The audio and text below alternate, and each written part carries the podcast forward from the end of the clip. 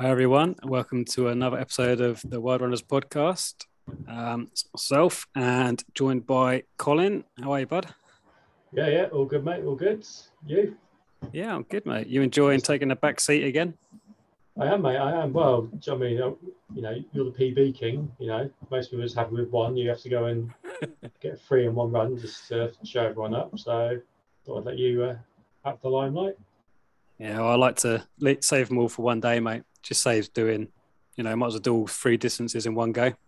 That's it. Oh, you can get your 5K. No 5K, mate. Save up. That's got to be on a Friday, isn't it? Yeah, that's it. That's got to be a special. Yeah. So this Friday, you're going to sneak out for a 5K time trial. Right, depends. It's probably a math run. So we'll be back to blue on my zone then. Yeah, go back to not having to worry about wearing it. Yeah. Yeah, did you hear it's up nice and early this morning? Yeah, standard, mate, standard. Yeah, to get a long run in. Although, stupidly, started off on the canal, so it was nice and flat, and then cut back across country and then hit all the hills. So, and I didn't know where I was going, so I had to keep stopping to check where I was. So, always fun navigating and towards the end of the run. Don't complain, mate. At least you've got hills to go up. Well, you got 65 metres in a half marathon. Yeah, it's not bad, is it? For like 1 hour, 40 minutes running, 65 metres. That's great. Check. That's great training for Spartan. That is. I'm going to check my local 5K road route, and I reckon I get at least half of that on the 5K. You probably beat that doing your bucket carries. Yeah, I'm going to have a quick look. Hang on, because I won't do it when I do the bucket carry, but just for reference. We're all waiting for you, mate. Don't worry. It's all right. Don't worry. I'm organised, mate. I know where all my stuff is on Garmin. So in a 1 mile, in my 1 mile bucket carry loop, I get 12 metres.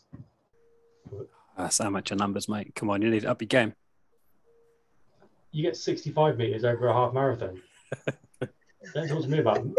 Maybe up in the numbers. Yeah, all right. You win. But we're joined by the one and only Mr. Steve Rees. How are you, sir?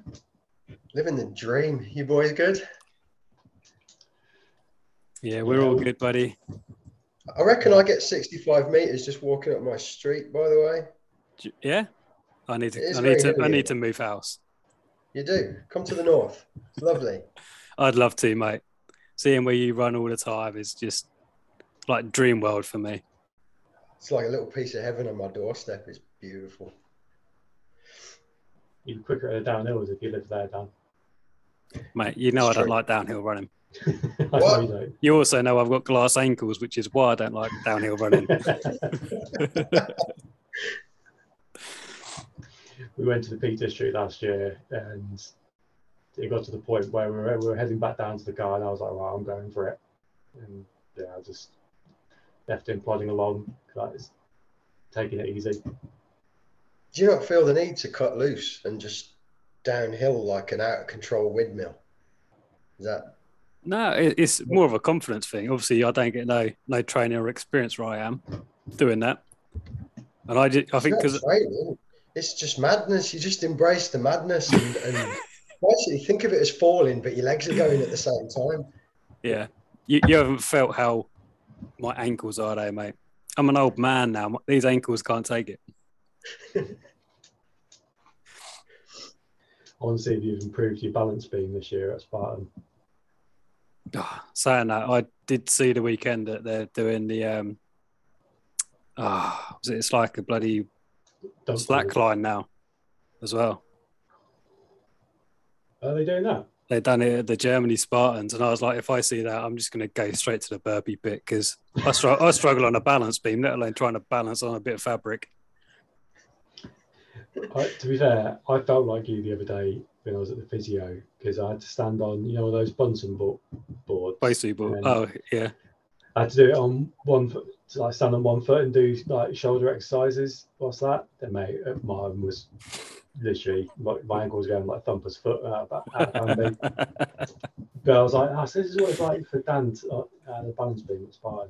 Yeah. Yeah, practice makes perfect, mate. Yeah, what was you doing that for your shoulder? Just to see like how the whole core and everything was going, because it's very much like, obviously it's, I've injured it doing some sort of overhead thing, I'd imagine. So she was just trying to ascertain if I can like stand on one foot unbalanced and do it, which I could just about. Yeah. And that's now giving you the all clear to train again. Yes, but under strict instructions, don't go mad. And that ain't gonna happen. You don't know how to do that. Yeah, I know. I, to be fair, I haven't got them on monkey bars yet. I have been sensible and I've left it a couple of days. So, anyway, enough of my shoulder. Yeah. Get chatting about Steve. So, how are you? Obviously, you're on the mend from the dreaded Rona at the moment, mate. Yeah, stupid Rona ruining my running plans. So I was supposed to be meeting up with Dave, the running elk, and Erin, this one runs this weekend. We were supposed to be heading up to the mighty Pendle, and Rona came along and ruined all that. So I've been sulking all day. Yeah, there's no real comparison to like sitting around in your house doing nothing versus going and running up a massive hill. Yeah, I don't know which one I'd rather do. Yeah, but yeah, I did a little bad dose. Say again. Has it been a bad dose that you've had? It's just, to be honest, it's more just like wiped me out. It was weird. Like I've had a couple of really rough days with it, and then the rest of the time it's just feeling tired and like my lungs aren't really up to it. I did a little test run yesterday just to see how I could handle it. So I headed up into the hills, which literally on my doorstep. Just did a 5K and was just really tired. Mm. It's just weird to see the difference that like a couple of weeks ago I was up running a half marathon up there and I was probably more tired after yesterday's 5K than I was after that. It's weird. Jesus. Yeah, it's weird. I mean, I don't know if I've had it or not. I'm assuming I have because my wife's had it twice. So kind of, unless I'm immune, I've pretty much definitely had it, but I can't say I ever noticed any difference, mate. No. Well, the RAF's had it as well, like, and she's not been anywhere near as wiped out as me. But then she's a girl and she's hard and they handle everything better than us boys do. That's just this is it, mate. I mean, I'm debating whether it is actually Rona or you just like stuck some Vimto on the test to say you had it and then just get some sympathy, you know, a bit of time out of the office. That's about fair. It's just a bit lovely. Just had a bit of a runny nose, mate. That was it. Yeah. Oh, I need some sympathy. All right. What the kids do now? I'll get a red pen. That'll do the job. Yeah. I did think that. I didn't get any sympathy though. It's just it didn't work. Massive backfire. Yeah, that's it. Thing is though, I can't think of anything worse than being stuck in my house or not being able to get out. So. Yeah, so especially now half term as well. Imagine that with kids at home as well. Yeah, well, I did for 2 days last week, mate. So I've done my stint. 2 days out of 2 weeks. That's not too bad. Good effort. No, this weekend as well. It's all right, time of the year, mate. Time of the year. Took him to Lego Land in Birmingham. Do you know what I mean? He loved it. So, but yeah, so hopefully you'll be back fighting fit then. Yeah, definitely. I'm a big fan of tackling everything with maximum stubbornness. So everyone's saying like rest and all that silly nonsense. And yeah, I'm not going to do that. No, I'm going to just keep running until eventually my lungs are like, oh, all right, I'll carry on, I'll behave. Yeah. That's the plan. Fair enough. No, I don't blame you, mate. I think as soon as we said for getting out there and doing, even if once you're running, you have to stop and walk, just fresh air's got to do something, hasn't it? And just definitely. I mean, I did a fair bit of that yesterday. I didn't run up the uphill bits. To be fair, there's only really people like Erin and Caitlin that run uphill bits. They're mad. I much prefer walking them. So no, I'll just take it easy and ease myself back into it. But I can't sit around in the house any longer. It's driving me around the bend. Yeah. Yeah, I know that feeling, mate. Working from home all through the pandemic, not good. Didn't like it. I went a bit mad. That's a thing. I ran a hallway marathon during the first lockdown. I did 8,120 lengths of my hallway. Bloody hell. I lost my mind. What, during that or in the build up to it? I don't know. At some point when Rona happened, I went a bit, woo, you know. It was because you remember we were only allowed out once. And I wanted to go out with the wife and go and walk the dog together. And I thought, that's a nice thing to do. Well, when do I fit my running in? Oh, I know, I'll just run up and down the hallway a few times. And it kind of went from there, where I ended up starting off doing a 5K. And I ended up doing a marathon in my hallway. Like some sort of lunatic. Did you have to replace the carpet or, you know, retile it afterwards or anything like that? I mean, I probably should have. I think... Even now, like when I walk through the hall, I can hear the carpet going, I hate you. Yeah. And what was your footwear choice? Was it slippers or, you know, did you go socks? You know? Do you know what? I actually had my trail shoes on because they were the comfiest. I ran 5K barefoot, and this was before the whole barefoot transition thing. Ran it barefoot because I couldn't be bothered putting trainers on. My feet were like, I had like carpet burns on my feet. How do people do that? Oh, it was bad. So after that, I decided trail shoes were the thing to tackle carpet. I was going to say something really, really derogatory there, but I'm not going to. No, go for it. I was going to say, there's some women who work in a certain profession that could use them on their knees, maybe. I mean, that did cross my mind at one point, yep. Dave, can we just try this quickly? You know, it's all for science. I just want to see if this works. I'm just going to put my shoes on my knees. Yeah. She looks at me funny at the best of times, mate. I don't think it'd raise any eyebrows, to be honest. Fair enough, fair enough. So what time did you do that marathon in? It was about 5 hours. I don't know. Okay. I mean, but I'm not exactly quick anyway. Anybody that sees me running, I'm not fast. I was pretty happy with that, especially given the, you know, the narrow constraints of my hallway and the amount of times I had to turn. I was going to say, you know, it's not that you know, well, I've never seen your hallway, but I don't imagine you've got much room to build a sprint. It's not very long, no. And I had to remember. Say again. How many paces was it to one? It was 8,000. 8,120. It's a disturbing amount of times up and down your hallway. I'm a bit more concerned about how you managed to... Remembered it. Tally that up. I had a lot of tally lines. He's got pencil lines on his wall where it just ticked it every time. Yeah, you know, like those prisoners where they get locked in isolation. You know, there's a big tally along my wall. Oh God, that's wicked. It's not good. It really isn't. See, they say COVID had a detrimental effect on people's mental health. Look at the state of me. I had a full head of hair, you know, in January 2020, and then no. Shiny dome. Ran up and down my whole way to the point my carpet screams at me. And you got marks all over your hallway wall. I'm just a shadow of my former self. And I blame COVID. Yeah, definitely do it. So, I mean, where did running start for you? Did you do it like at school? You know, at school year in the football team or cross country or anything like that? Probably my mum, really. My mum used to do a lot of running. And when I was a kid, she took me out, got me into it. I actually, back then, I enjoyed road running. As I got older, started to detest and hate it. Sorry, all you road runners out there.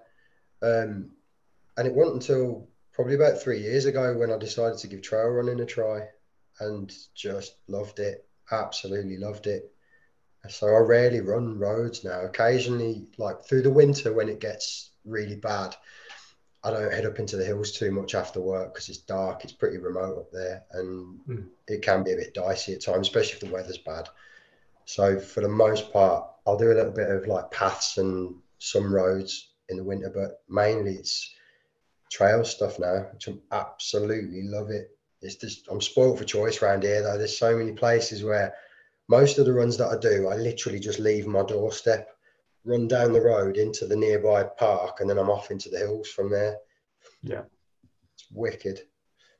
So that's probably where it, for me, like I classed my running as starting a few years ago with the trail stuff. Yeah. I've done a lot of running over the years. Road work, I used to call it when I did a little bit of boxing. And I think that was the thing for me, that like mentally it was always a chore. It was just something that I had to do. I had to go and put road work in. I had to do the miles. Whereas since I've moved up north, especially where I live here, there's just so many trails and like wicked hills and all these crazy routes round by me. Even now I'm finding new ones. So it's kind of like you get a bit of exercise, but also it's like an adventure. You can lob your pack on, take a bit of food and drink out with you and go and make a day of it if you want to, or you can go and do a quick blast around the quarry after work or something. If I just want to fit a quick run in, go out on my own if I want to clear my head, take my friends out if I want a social. It's wicked. There's so many different angles to it, and like people that I've introduced to it as well. Like Erin, you know, her first trail run she did was with me a little bit earlier in the year, and you know, getting people out and seeing them enjoy it as well. It's wicked. You get a proper buzz out of it. It doesn't help that like she's better at it than I am now already. I have to say that. She's better at it than I am. She's faster. She can run further. It's really infuriating. You need to stack them off to find some new people. Yeah, I'm thinking that, because like her and Caitlin, especially when they're together, they're like a couple of raptors as well, like they gang up on you. Do you know what I mean? Absolute she-devils, the pair of them. Like, I love them dearly. It's weird, like, it's love and fear in equal measures, and they know it. You know, like the way like a great white can smell blood in the water. They can sense fear. I swear to God, they just home in on it like a couple of, like, lady sharks. I swear to God. You have to see them in action. So you literally take them out for a run and just get battered by them. Yeah, and I'm not even fast enough to evade them anymore, because they're both better up there than I am.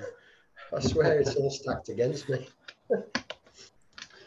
Nah, I know you're saying that about introducing new people, because Erin was on here, I think, just before she went out with you. And she was obviously telling us about it, and I can remember waiting all week thinking I want to see the post with her out on the trails, and yeah, I was well happy for her. Yeah, she managed to get out there. It's one of those where you don't know how people, if they're going to enjoy it. And like with her, she came out, said she'd had a great time, looked like she had, and you're always like, oh, did you? And then straight away she's on to me like, when are we going again? Which was brilliant. Like, it's wicked. Yeah, that's it. I mean, I'm with you, mate. I do, you know, I don't enjoy running on the road. I do it out of necessity, because I can't always get off road, particularly in the winter, or you know, if I've got a interval session or something like that, it's easier just to do it on the road. But yeah, my heart's well and truly in the trails, mate. I think nice, you're the same, mate. You done? Yeah, mine's all like wooded trails, a bit like you see. I stick to the roads in the winter, just obviously because after work it's dark and stuff like that. But as soon as I can, I get back to the trails and that. I don't have the views you do, but at least I'm not surrounded by cars still. There is that. Hey, you're welcome up here anytime though. You boys want to come up here, I'll play tour guide anytime you like. Sounds good to me, mate. Sounds good. Wait for Dan coming down the hill.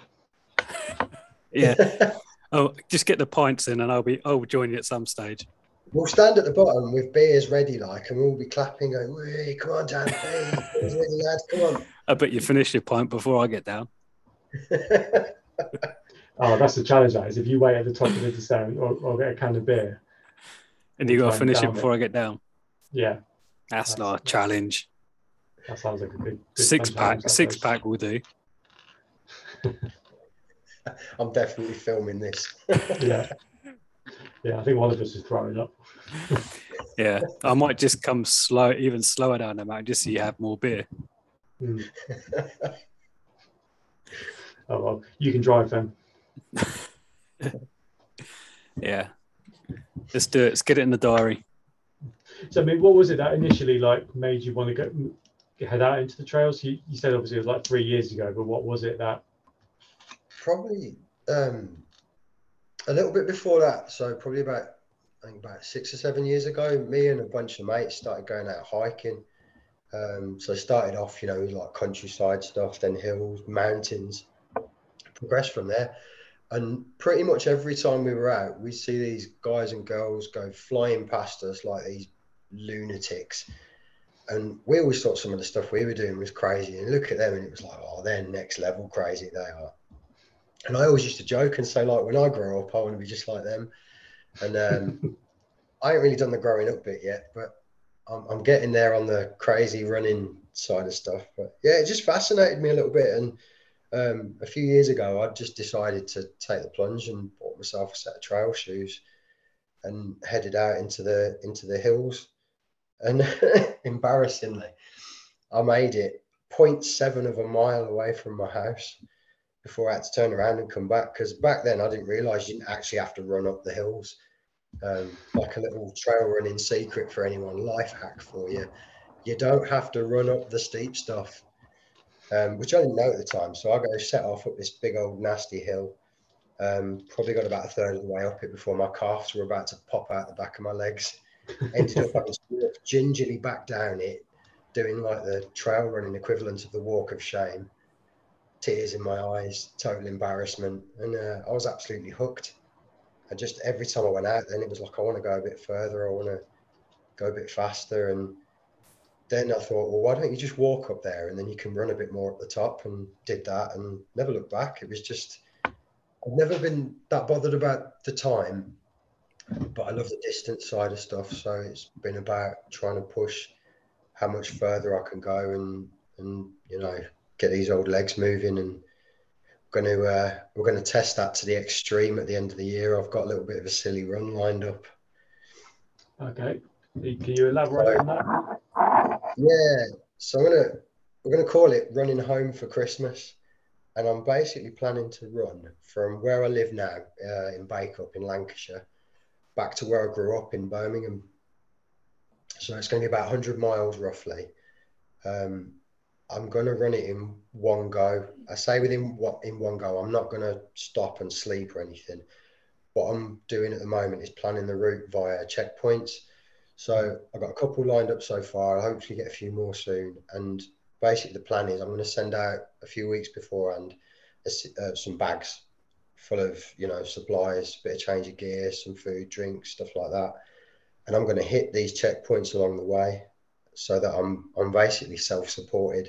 I don't need somebody driving along with me to make sure that I get through it to the end. So yeah, that's the plan. I'm working on the fact that, given my last couple of ultra times and a few other bits and bats, I'm thinking it's going to take me somewhere around the 30-hour mark. So there's going to be a bit of sleep deprivation going on, as well as some crazy distances. Yeah. So yeah, it's still. Is it cross-country, or if you factored in like roads as well?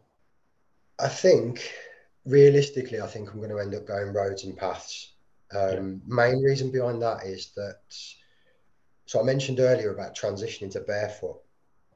I've got to a point now where I really struggle to wear normal footwear. I did a half marathon recently in my old Salomon trail shoes, and my feet were just destroyed. Now what I found is that running in the hills at the moment, I'm getting to about 8 to 10 miles before the pads of my feet are starting to feel tender, whereas running on the roads, I've done a half marathon so far and my feet have still felt fine. So as much as I'd like to do it in the hills, I think I'm going to end up probably having to do this one on the roads and paths and stuff, just purely because of the footwear situation. I don't think I can go back to wearing normal shoes, certainly not at the moment. So just, I think, yeah, just purely a footwear thing. I think I'm going to end up having to do this one via the roads. Could you wear the Vibram 5 fingers? That style, isn't it? Those kind of it. It's the I don't know if I'm pronouncing this right. The Cigarro. They're like I don't want to say budget brand because that's probably doing them a disservice. They're actually really comfortable, but you can pick them up for, depending if they're on offer, about 30 to 40 quid on Amazon. Really, really good, really comfortable. I wear them all the time now. But yeah, I'm Vibram, one that I'm looking at. What I didn't want to do to start with while I was getting used to it was spend too much money on footwear until I knew whether it was something I was going to be able to stick at. So I kind of went for more of a budget end of the, you know, the spectrum. Yeah. While I was working out. The only thing is I actually quite like them. They're really comfortable. So I wear Vivo Barefoot ones for work. So I've actually got some work shoe version of them. And then I use the Cigarro ones just for running. But I am looking at getting some Vibram 5 fingers as well. So I think it will just be a case of working out how I feel, what's more comfortable. But I definitely think with the footwear side of stuff, it's looking likely I'm going to have to do this one on the roads, which I'm a little bit gutted about because I prefer all the hill running and the trails and stuff. But this thing's all about the distance. So I'm obviously going to do it for charity. That's the plan. Try and raise some money for, there's a local charity around here called the RAF Foundation. And they're basically like a local food bank. But where with most food banks, you've got to go in and kind of almost like beg for food. They work differently. So they work on a referral service and they basically come out to you, delivering an unmarked car. There's no shame or stigma behind it. Not that there should be anyway, but they'll come out and do that. So it saves some of that embarrassment and that, you know, that feeling. They're only a local bunch and they rely heavily on donations. So the last couple of runs that I've done have been for them. Because of that, I've got to know them, and they're just such nice people. I mean, they're normal as well. They've all got jobs, families, and then they do all this charity stuff on top of it. And I just think, wow, that's pretty amazing. So it's a good excuse to put some cash in the bank for them. So I'll put some stuff out soon when I've finished with the route, and I've got a better idea of how it's all going to work and where everything's going to go. You know, and the overall plan, but. Yeah, it's basically, it's looking likely going to be the first weekend in December. I'm going to attempt to run a stupid distance. Yeah, the thing is, I think if you're doing it kind of like unsupported, then you'll be doing the majority of the running by yourself, which is what it sounds like. I think it's safer to do it on the roads and the paths rather than, do you know what I mean, up on the trails because... I mean, Jesus, it gets sketchy up there at that time of year, at the best of times with like snow and whatever, ice. So, yeah, I think, yeah, I know it wouldn't be as fun, but I think it's probably the best decision. Yeah, definitely. Point of view. That was part of the thinking as well. It was a little bit of that. And as much as like the bravado side of me wants to go, nah, it's fine. I run in the hills all the time. I know what I'm doing and all that. I've never run that far before. The longest I've run is 50k, so about 31 miles. So it's going to be more than 3 times the distance I've ever run before. And I don't know how my body's going to react to that. I'm pretty sure I'm going to be able to stubborn my way through it. But I'd rather not be doing that up in, you know, the hills or something, because potentially as well I'm going to have to come either through or close to the Peak District. So if I was running trails, chances are I'd end up going through that, and heading through the middle of the peaks in the middle of winter on my own, probably not a good idea when I'm knackered and body's giving up on me. No, so yeah, that's that. Yeah, some of the trails up there, they're pretty difficult to follow at the best of times. So sleep deprived and chuck a bit of snow and ice on it, and yeah, God, Jimmy, you'd be there you'd be lost in the Peak District somewhere. Yeah, exactly. And I'm no use to anyone if I don't finish this thing. Yeah, no, as soon as you know you want to share anything, you know, we'll happily obviously share it on the Wildrunners account, trying out you drum up some interest for the charity, mate. Yeah, definitely. Thank you, much appreciated. Yeah, let us know the route, mate, because obviously I don't know what I'm doing that weekend yet, but I'll happily try and run a bit with you or something like that, if you know, or when you get close to Birmingham's not a million miles away from me, so I don't mind running a bit with you. Well, I think that'll be the other side of it as well. So I was thinking of, and the lead up to it as well, anybody that wants to come out and train with me, more than welcome. there's no emphasis on time with me. So it's all about time on my feet. So it doesn't matter what level anybody's at. You know, if you think you're like a novice level runner or you're a pro, it don't matter to me. If you want to come out and train with me, that'd be wicked. So nobody needs to feel like they're going to hold me back. I just need time on my feet. Part of the training I'm going to be doing is walking and hiking as well, purely because of the kind of distance that's involved. So again, if that's something that grabs people's attention and want to come out for a wander, they're more than welcome. And then on the run itself, if people want to come out and run bits of it with me, that'd be wicked. Probably give me a bit of a boost, because I'm pretty sure I'm going to be in a dark, nasty hole inside my head for some feral parts of that. So yeah, anybody else, you're more than welcome if you want to. Yeah, that'd be wicked. Yeah, definitely, mate. As soon as you guys saw it, let me know. And obviously, you know, I've got nothing, no family commitments or anything like that. And then, yeah, no, I don't need much of an excuse to go out and run somewhere, mate. Good lad. You'll have the baby by then as well, Colin. That's it. You could always take that with you, though, couldn't you? Have like a weighted run. Yeah, I could. Like a dad bonding session. Yeah, I think we could probably rather be like Oscar rather than yeah. So you mentioned obviously you're moving over to the barefoot and that minimalist sort of shoes. What was it that made you decide to do that? I'll level with you. It was the shock factor of seeing my running technique in slow motion. Excuse me, little Rona cough. Disconnected. We don't want to catch it.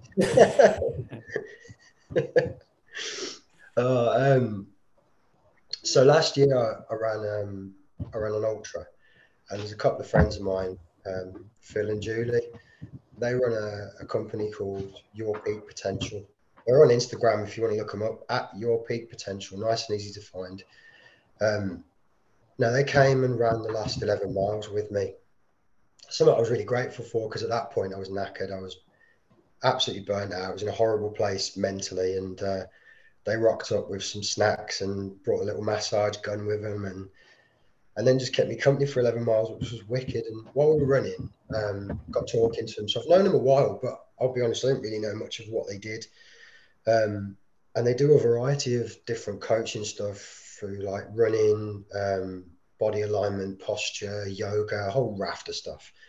So anyway, we got talking about running technique and stuff, and they just gave me a few tips while I was running, and a couple of little bits that they told me resonated and actually they helped. So after the run, talking to the wife about it, and I said we should book on their beginners course and just see what it's all about. So we jumped on it, and about 150, 160 quid for an 8-week course, and it was best money I've ever spent.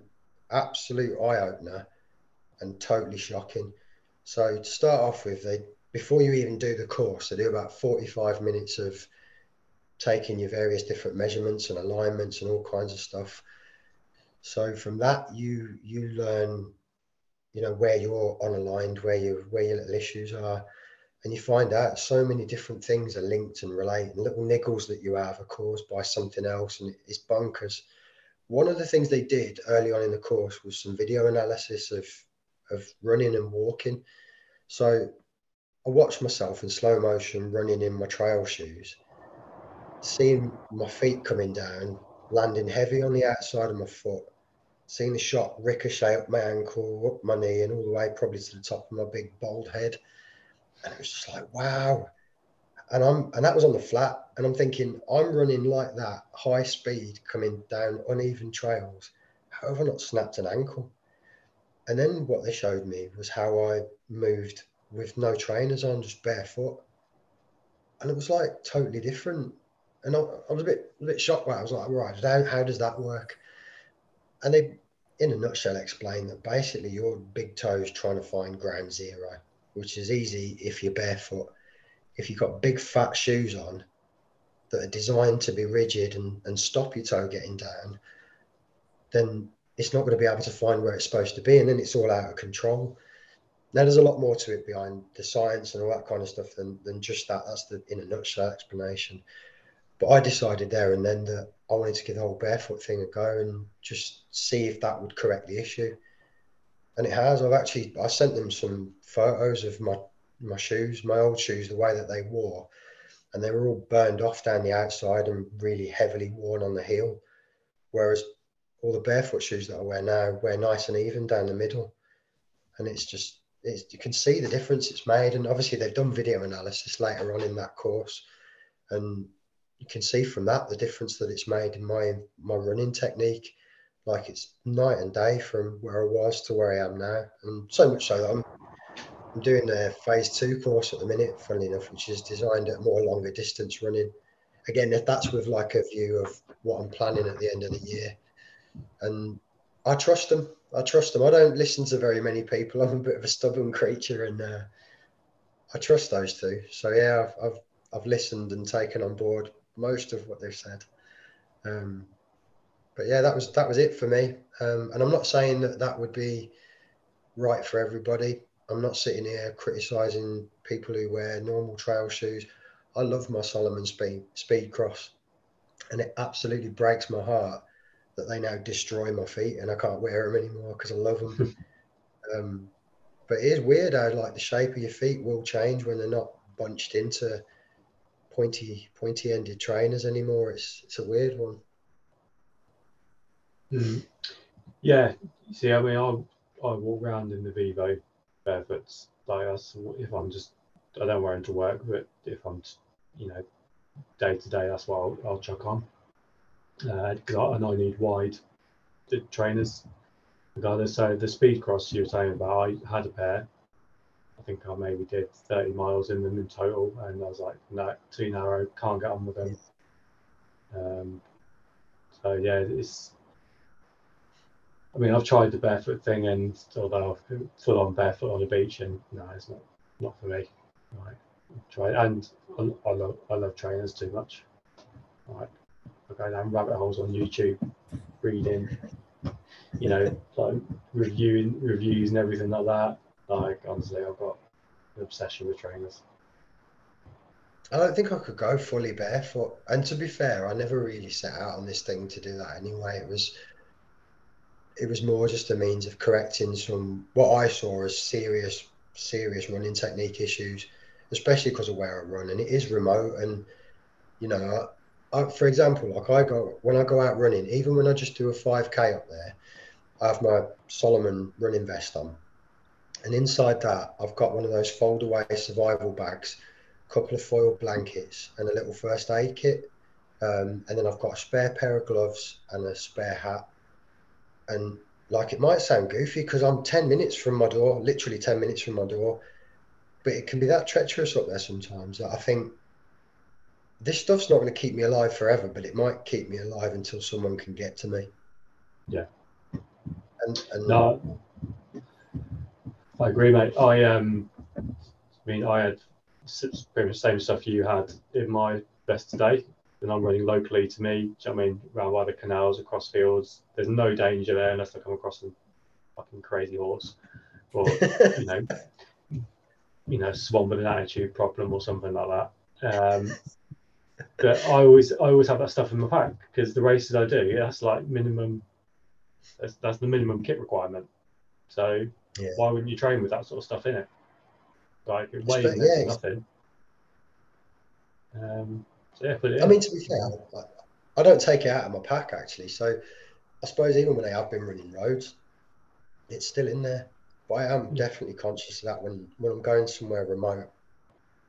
Even if it is my local hills, I always take a bit of gear with me, and just in case, because you just never know. Like, I feel like I'm invincible most of the time, but someday that might not be the case. No, to me, mate, that's 100% the right thing. I mean, I've been up in the Lake District and had to turn around.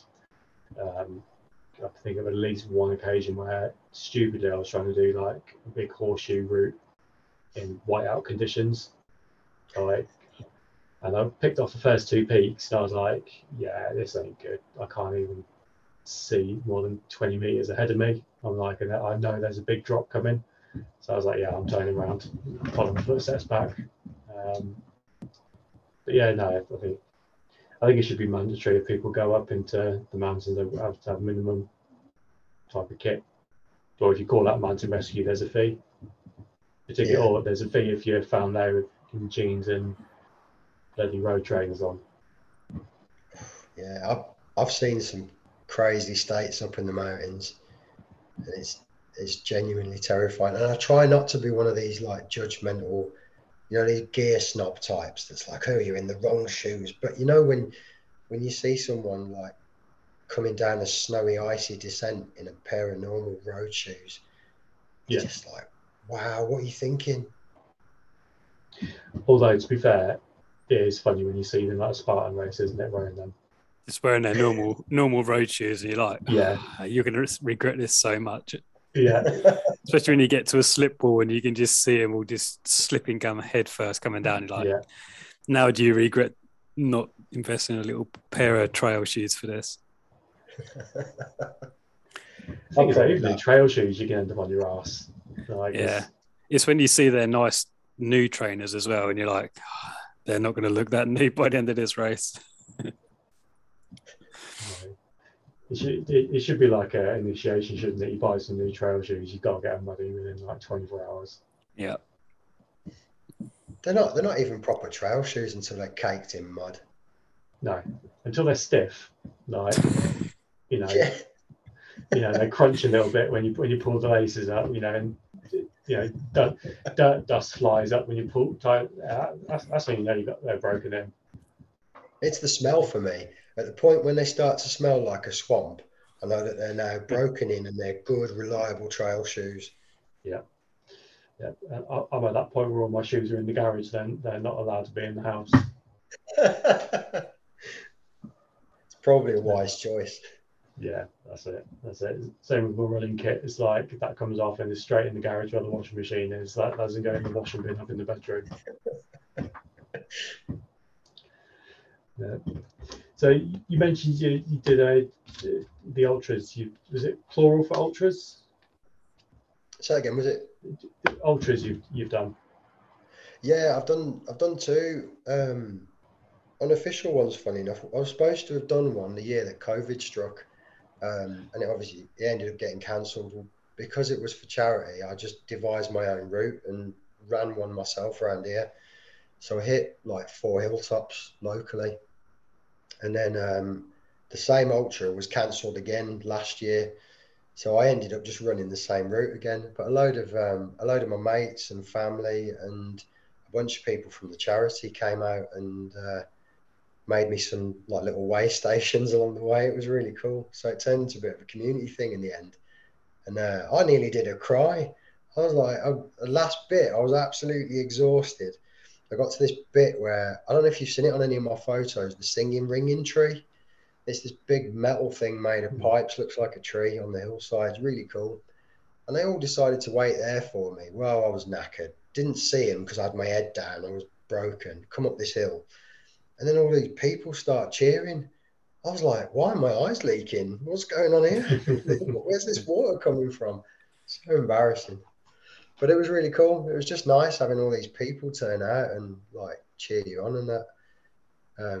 But yeah, so that was last year. So I've done one the year before and then done that one last year. And I'm thinking I'm going to do the same route again this year at some point around summertime, just as training towards the big silly run at the end of the year. But that's the furthest I've ever run. And prior to that, the furthest I'd run was a whole way marathon. Just stupid things I like to do. Are there any sort of like stupid like races that have caught your eye, or bucket list ones that you I've got unfinished business with Tough Mudder. So years ago I tore my calf on Tough Mudder because I'm doing my first later this month. Nah, you'll be fine. It was basically because I'd never really run anything like that before, didn't know what I was getting into. Did a little bit of road running thinking, oh, that's fine, I've trained. Turned up and just was massively ill prepared. And when I said earlier that I believe in like you can tackle anything through sheer stubbornness. So 3 miles in to it was a 12-mile course in Skipton. 3 miles in, I'm getting really bad cramp in both calves. I'm walking up hills backwards because it's the only way I can get up them. And I was about to basically just bottle it and cry off. And I thought, well, I'll get to the next aid station and I'll see how I get back from there. And so I rocks up at this thing and they're just putting this kid onto like a golf buggy type thing with a little foil blanket around him. I just looked at him and I was like, nah, I ain't going out like that. You have to carry me out fully. No, carry on.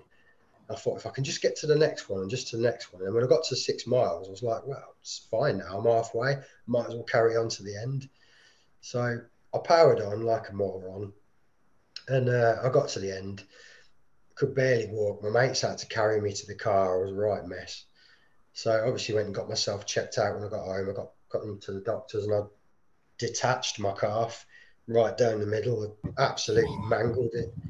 And they were like, how the hell did you manage to do the rest of that course like that? And I was just like, because I'm not going out on a buggy with a foil blanket around me like some kind of creature. It's not happening. So 6 months of calf rehab taught me a lot about stubbornness. And I'd like to say I've changed my ways. I haven't. But me and Tough Mudder have got unfinished business. So now that I'm all nice and trail runned up and I'm good in the hills and I know what I'm doing to an extent. I think that's something that's got to go on the list. And them Spartan races you boys do as well. I've always liked the look of them. I think they look pretty cool. So and the badge is nice. The medals are wicked. They make some really cool medals. Not the ultra one this year, mate. Spartan ultra. Yeah, yeah. I haven't. Dan's done one. I haven't done one yet. Yeah, it's only 30 miles and 60 obstacles. It's nothing, mate. No, it's easy. Piece of piss.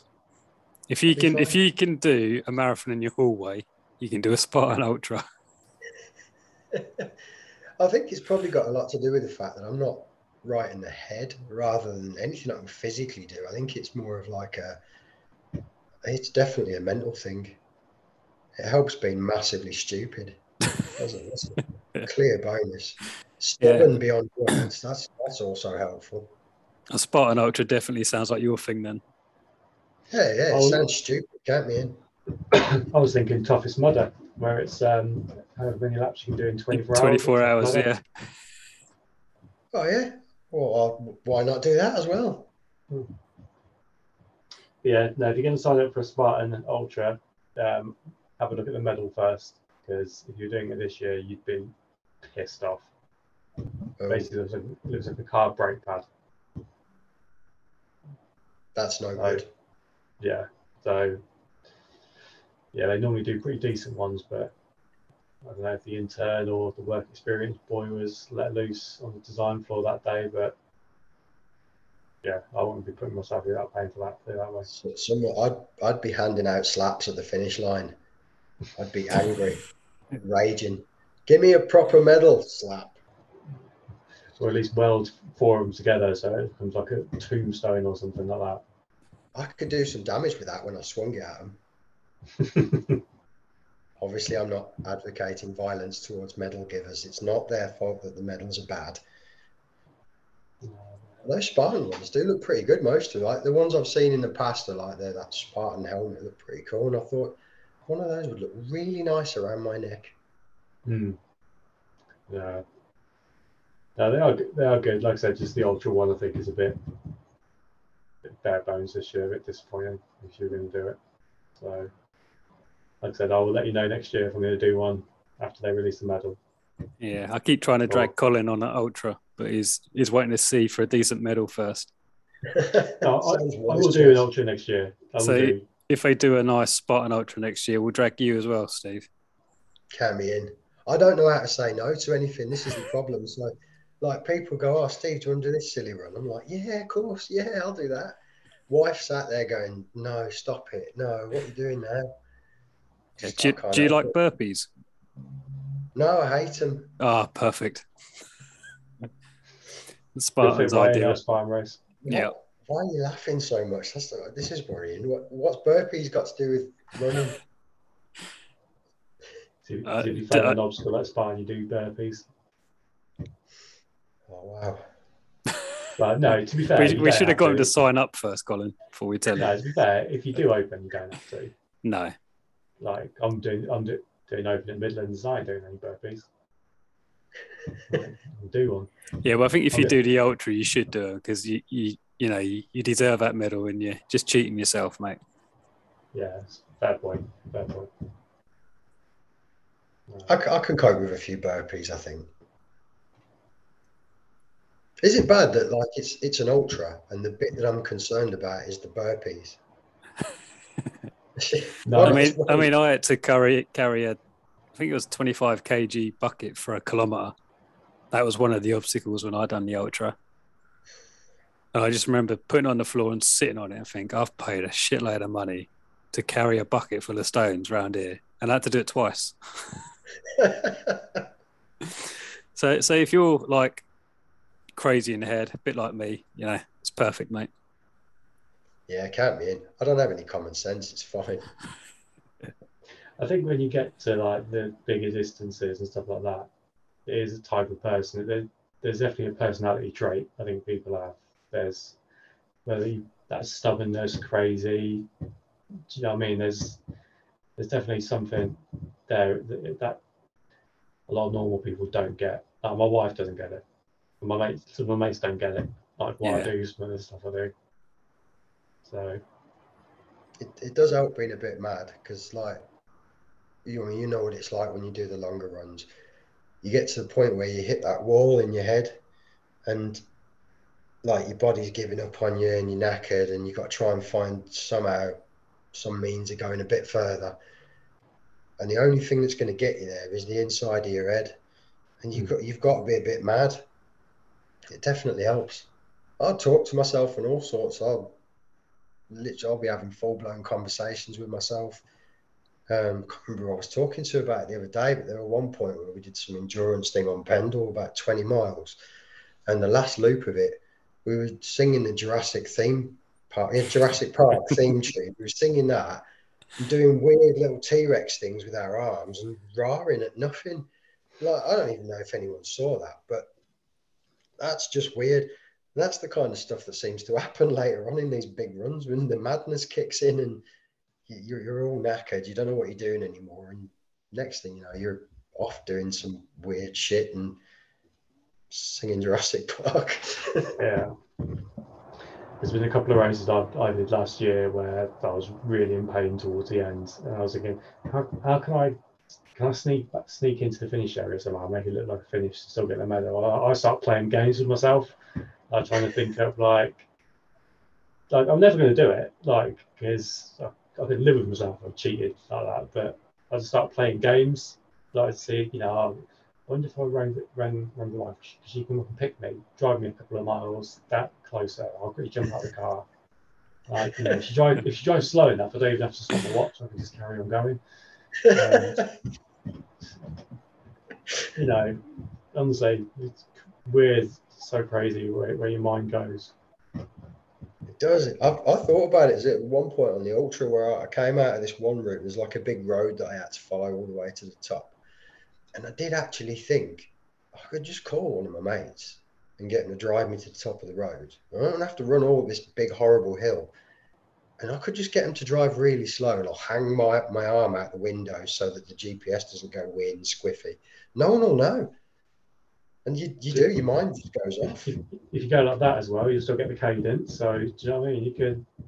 Oh, I didn't think of that. That's a good show. Oh, see, I've thought about this in depth. Yeah. Colin's actually worked this out. Yeah. Do you know what I mean? You know, I was in a lot of pain, mate. I had to take my mind off how I was at trail pursuit. You saw how I came into the finish line, and I was nearly broken on that one. Yeah, you wouldn't have got any cars up there, though, mate. No, definitely wouldn't have. I mean, it's quite nice. I was just chilling in the lake whilst you was out there, and I think I was having ice cream and beer. Yeah, Vicky had to lie in, and you know, nice afternoon tea in Ambleside whilst I was fucked up in the mountains. How was that ice cream in that beer, though? Yeah, it was good, mate. Good. I had to run a half marathon before it, but it's still a nice, beautiful, sunny day as well. Probably the hottest day they've had for years. And poor old Colin was out doing a marathon. Yeah. Wow. Yeah, with no aid station, that was fun. Yeah, I bet that was interesting. Oh, yeah. It was getting quite worrying when you're up that high and you're like, I ain't got any fluids left, and I've still got a good couple of hours before I'm down. And yeah, when I knew I had a mile left, I was messaging my wife saying, just make sure you got some water at the finish line because I really need it. No. But the beers and pizza were nice that night though.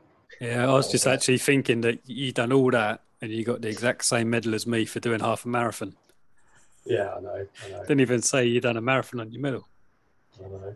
They've changed that now, haven't they? Yeah, they have now. So are there any other like trail races or like routes that you fancy having a crack at in the trails? I'm not big into races. I'm not really that fussed about. I think it's because I'm not fussed about the times and stuff. The obstacle course stuff's interesting, but generally I'm not massively fussed. But it's more about the location. So look, I've started taking Caitlin out, and obviously Erin's going to come with us as well, and doing bigger hills and stuff like that. And so we've done one of the mountains in Yorkshire recently, but I want to start heading over to the lakes now, especially if the weather's getting a bit better, and hit some of the big ones up there, because some of the ones up there have got some crazy descents. Like, I don't know if you've ever done Blencathra, but there's a few different descents off that are just like white knuckle ride, like high speed. I'm not on about the ridges, that's a bit mental, but like coming down just off the hill, it's so fast.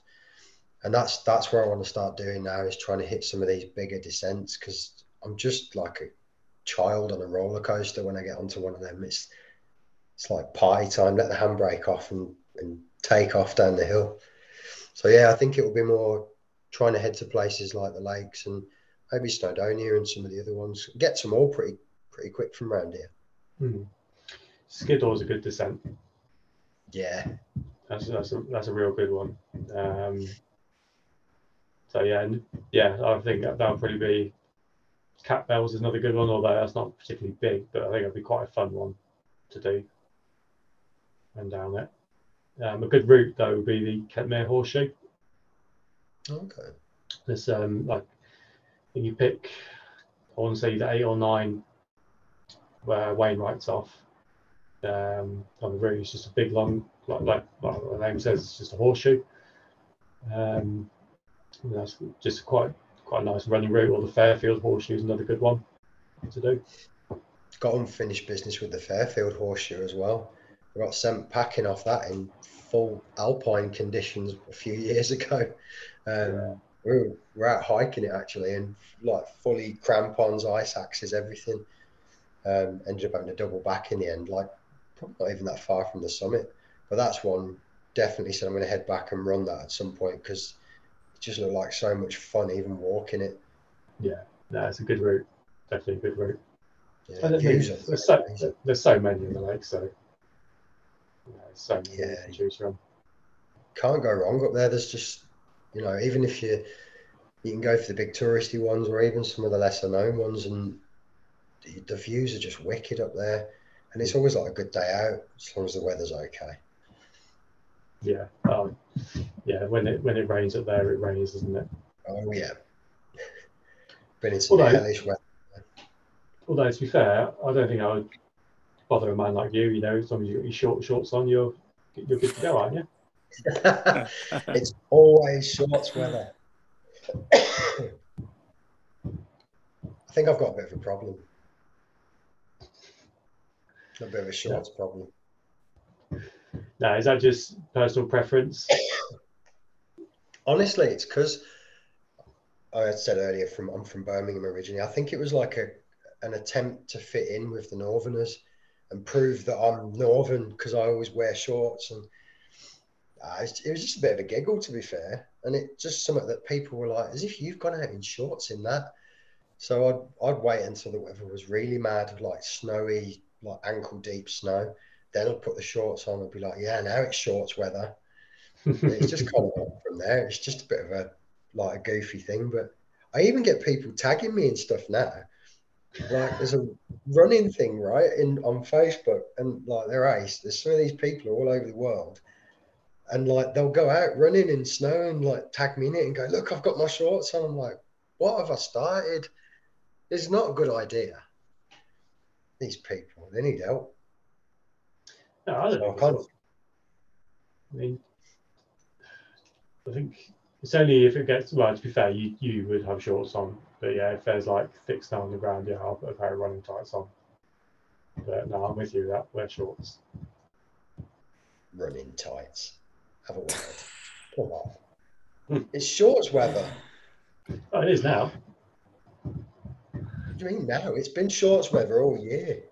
And all of last year. Fair play, mate. Fair play. No, there are times where I've regretted it. Like I went out, I can't remember if it was just before or just after Christmas. We had a quick blast of snow up here. So I woke up early in the morning like a kid before Christmas, saw the white stuff, chucked my shorts on and headed out, got up into the hills and didn't realise straight away that the top layer had frozen over because it had been so windy. It basically turned the top bit to ice. So I'm running along.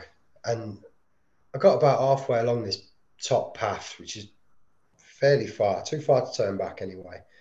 And I was like, oh, in front of my shins are hurting a bit. I looked down and there's just red everywhere.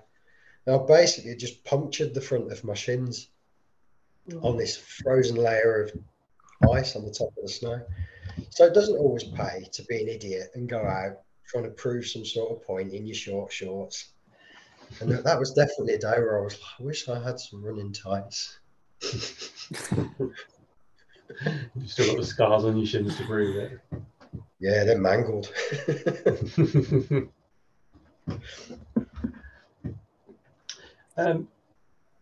want to do the questions that we had sent in? Well, actually, just while I'm thinking about it, do you mind if I just give a quick shout out to a couple of people? No, of course, mate. I just wanted to say a big personal well done to Ben and Vic for the crazy month of running barefoot half marathons. I know that I've probably said it loads already on Instagram, but I ran 2 half marathons that month and I had footwear on and it killed me. I needed a day of rest at least after that. How they did what they did, even forgetting they were doing it in barefoot, just to run a half marathon back to back for 31 days in a row is bonkers.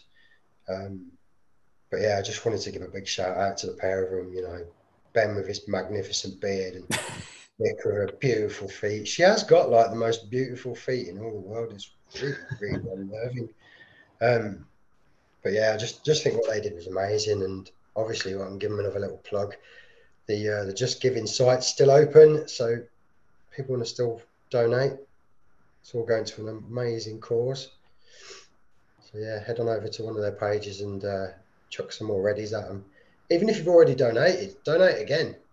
Donate twice, 3 times. You'll feel great. Do it. Or else.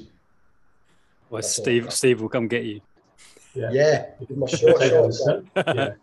He'll take you out in the snow and ice in short shorts.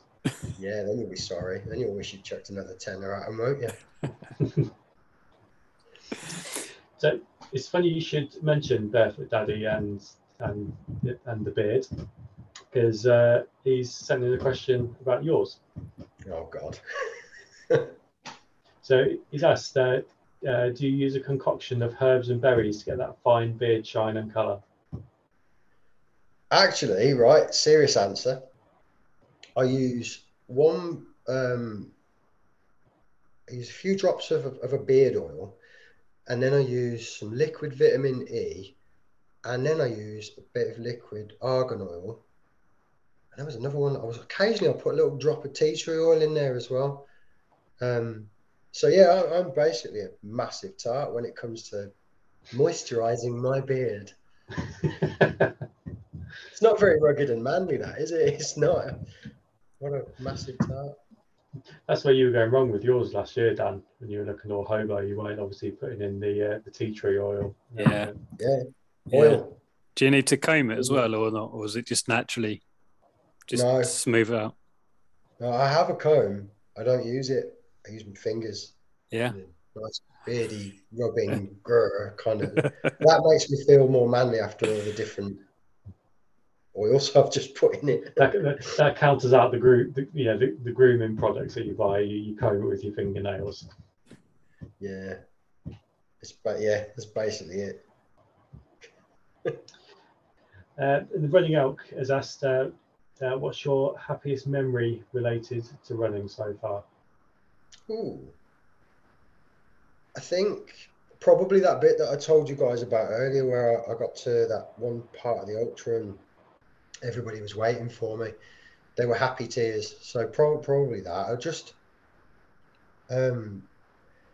maybe finishing one of those races and seeing the kind of money that I've raised for, and knowing that's going to a good cause, and knowing the kind of people that helps. That's probably it. I know that probably sounds a bit cheesy, but it really does. Like, I know some of what Ben and Vic said resonated, actually, when they were talking about the record they were going for. But that even if they didn't get it, the important thing was the money that they were raising and the good that money was doing. And I think when you first start out, for me anyway, when I first started out with a goal of running an ultra, that was all I was thinking was, I want to run this distance, and that's what's important. And then when you take it on for a charity and you get to know the people and you see the difference that they make to people's lives out there, that suddenly becomes the thing. That's your reason for finishing. That's what drags you through it. And partly in a selfish way as well, with this big run at the end of the year, I'm doing it for charity because I want to help them. But also, a little bit selfishly, I know that having a good cause like that will see me to the end when my own willpower might give up, or my limbs might give up. Do you know what I mean? So probably happiest memory, for Dave, it'd be something like that, like the difference I've made at the end of one of those runs. That's probably the thing. Good answer, though. I like that. And then lastly, Caitlin Melvin, there's someone in, asking who your favourite running buddy is. Wow. As if she's going to do that to me. I did smirk to myself when you were talking about them earlier. I was thinking, this is going to be awkward. Told you she was a she-devil, didn't I? Told you. Little rascal. Obviously, it's Caitlin. Obviously, she's my fave. She's wicked company, though, to be fair. But it's a tough one because obviously having Erin come out as well, she's great. My wife doesn't come out running a lot. She's not massively into running, but she's another one that she's right up there with some of my favourite people. But obviously, because it's Caitlin asking and because I'm terrified, Caitlin's my favourite. I like that, mate. I like that. Have you got her into running? Have you? Who, Caitlin? Yeah. Trails, yeah, maybe, but not running. So she started running herself. I think it was during lockdown, just as something to do. And it was only recently when we were talking about stuff. I think we had a little get together over Christmas, like the family. I was talking about this stupid thing I'm doing at the end of the year, this big silly run, and she was saying, her goal this year was she wanted to run a half marathon. So she was on about, she said, I'll come out with you, I'll do some of the training. Well, she's already smoked the goal that she set out to do. She ran a half marathon in the hills with me a couple of weeks ago, but she's been genuinely loving it, and it's been good because there's been times where I've been a bit knackered and I've not felt up to it, and she's been in a similar position, and we've kind of dragged each other through it at times as well. So it's been cool having someone like that to go running with. Good. Just the only downside, she is a little bit evil. There's definitely some evil in there, and she's frightening. She scares me. I don't mind admitting that. But no, she was already into running, but I think I've helped with the trail side of stuff anyway. Oh, good, good. So, well, that's two you converted then this year at least, isn't it? Yes, I'm on a roll. I'm all out of questions, Dan. You got anything? Not got a question. I'd just like to say that, you know, I appreciate all the interactions you have with the Wildrunners, and you know, you comment on a lot of the community stuff and all their runs and that. You know, it's really good to see you motivating people, and you know, you're inspiring them as well yourself by getting out there, and you know, people look up to you. So, but you know, just keep up the good work, mate. That's cool, but it works both ways too, though. Like, I see so many people doing really cool stuff on there, and it's wicked. Like, and it's nice to see what, like Susie the other day, she's into size 12 jeans for the first time in ages. I was buzzing for her, you know, seeing stuff like that. That's really cool. And she's like gone out there and proper hammered it, you know. And I mean, she's probably achieved more than I have, really. And you look at some of the stuff that she's done to get to where she is, and it's just things like that. You see a lot of that sort of stuff, and I take a lot from it too. And there's, you know, there'll be times where I'm tired, I've had a tough week, I don't want to go out running, I'm not in the mood, and then I'll look on throughout the day and I'll see everybody racking up their 5k Friday, and I'm like, wow, I'm getting out, everyone's doing it, I'm getting out. So it helps me too. So yeah, I'll keep doing it, but everybody else needs to as well. I've got to keep me going. Yeah, we'll keep pushing, mate, don't worry. Yes, good lads. So Steve, we've got four questions which we ask every single guest. I know you've probably heard them before. So the first question is, what is your favorite brand of running gear? That's a tough one. I think if you'd have asked me until recently, I probably would have said Salomon. They're still one of my favourite brands in terms of the kit that they make, but I'm struggling with the footwear side of stuff. Yeah, I think I'd still have to go Salomon. It's a tough one. The vest, yeah, the vest fits, next level. They fit like a glove. I absolutely love that thing. And you know, if I never bought anything else of Salomon, I'd buy the vests until the end of time. They're so comfortable. Yeah, no, they're wicked. I love mine as well. So you're stuck on a desert island. You can already run and do laps and everything of it, or find a hill and walk up it if you want. But what other piece of fitness or exercise equipment would you take with you? Would a type of clothing be classed as exercise equipment? Weight vest would be. Then I would take spandex, like a suitcase full of spandex suits, because I just think that, like, I'd look proper sexy running along that desert island beach in gleaming, twinkling pink spandex, and no one around's going to see it. No one's going to judge me. I can rock out looking like I'm out of Footloose. Spandex. I want to take spandex. Would you make shorts out of spandex, or would you go full leg? I mean, if I had enough, I'd have a variety. I'd have some short spandex, and I'd have some long spandex, because it might get wintry in the desert island. You don't know.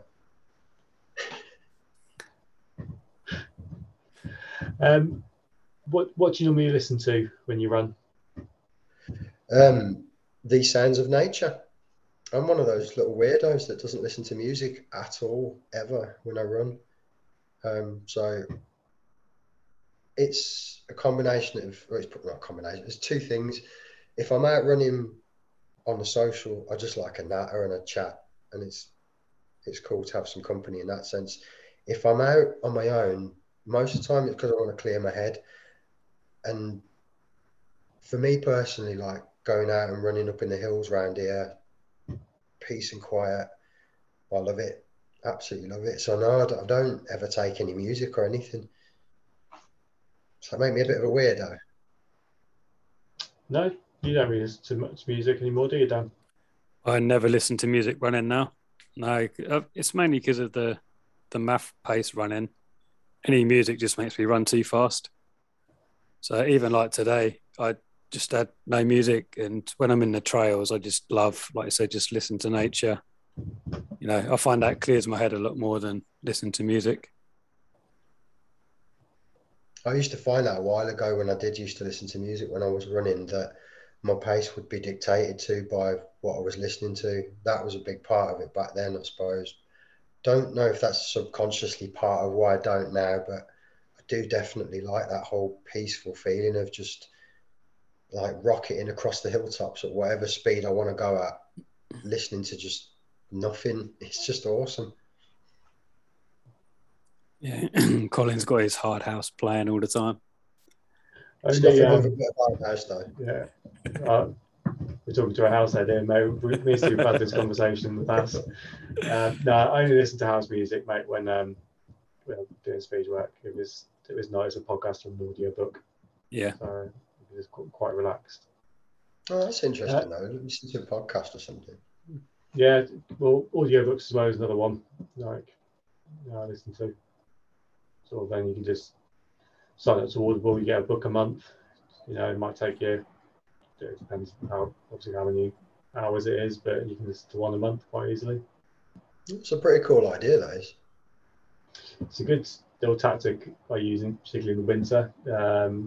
If it's a good book, I want to carry on listening to it. So I'll make the rule is I can only listen to it when I run. So then even if I don't want to go out to run, it's like another way to get myself out of the door, because I want to find out what happens. Well, that's a good idea. And the last question we've got is, what one bit of advice would you give to a new runner?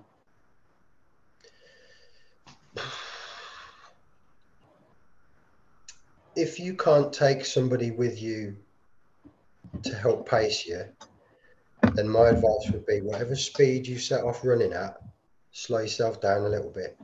One thing I found myself personally, and with everybody that I've taken out running who's new to it, is that they always try to run too quickly to start with. And so most people, in my opinion, what I've seen is they'll set off running, gas, then they need to walk, then they try and run again, but they go hard at it, and then they need to walk.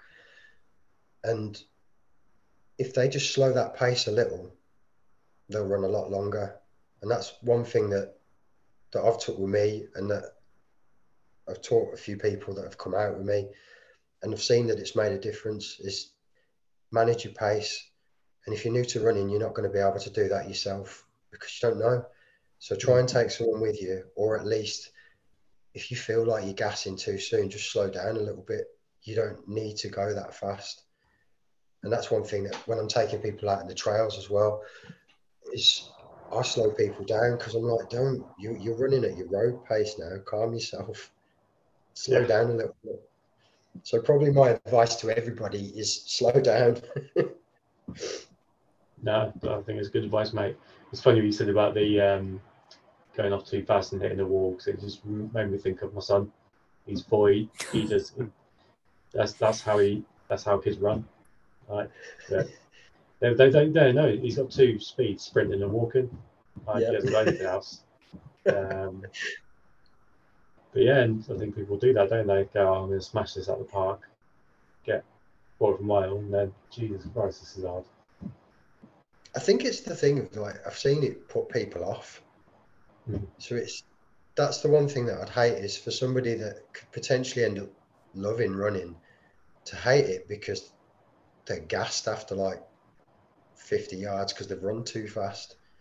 It's just things like, and like, again, with the trail stuff, I always say to people, like, take the time to stop and look around and take some pictures. Don't have to run hell for leather the entire time you're up there. Just stop and enjoy where you're at and take it in. Yeah, that's why it's gutting sometimes. Two races I've done this year, both trail, not like half marathons, and I was actually racing them both. And some of the views I saw, I was like, "That's gorgeous," but I'm not stopping because I'm racing. Yeah. And you know, it's just like, I wish I lived around here. I could do some training runs up here. You know, it'd be wicked. So, but yeah, I know what you mean. Yeah, I think if you're not racing, then yeah, stop, take photos, take it all in. Definitely. We're going to organise some stuff later on in the year. We're going to get up to the lakes. I'll keep you boys in the loop, and you're more than welcome if you want to come with us. I guarantee it will be slow enough for you to take photos. Yeah, sound, mate, sound. Well, I think that's all from us, mate. Is there anything you wanted to ask us? Yeah, I got a question for you two, actually. And this is one that I think it's going to... We'll see how competitive you are. Out of the two of you, which one would more likely win in a sumo fight? Probably me, because I think I'm heavier than you. Yeah. Yeah, you're definitely heavier than me. But you'd be more nimble then. I mean, I could just keep running round, but I know he's got the endurance to keep running around as well.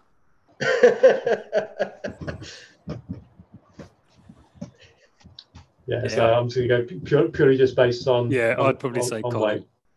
Yeah.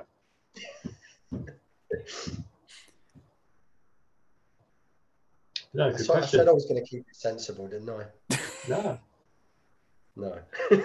No, good question, mate. Good question. You know, I was wondering where you were going with that then for a second. I thought I'd set the scene a little bit first rather than just bam, delivery, you know? Okay. Is this what's going to happen in the Lake District then? You're going to say, right, come on, boys. I've got your giant pants.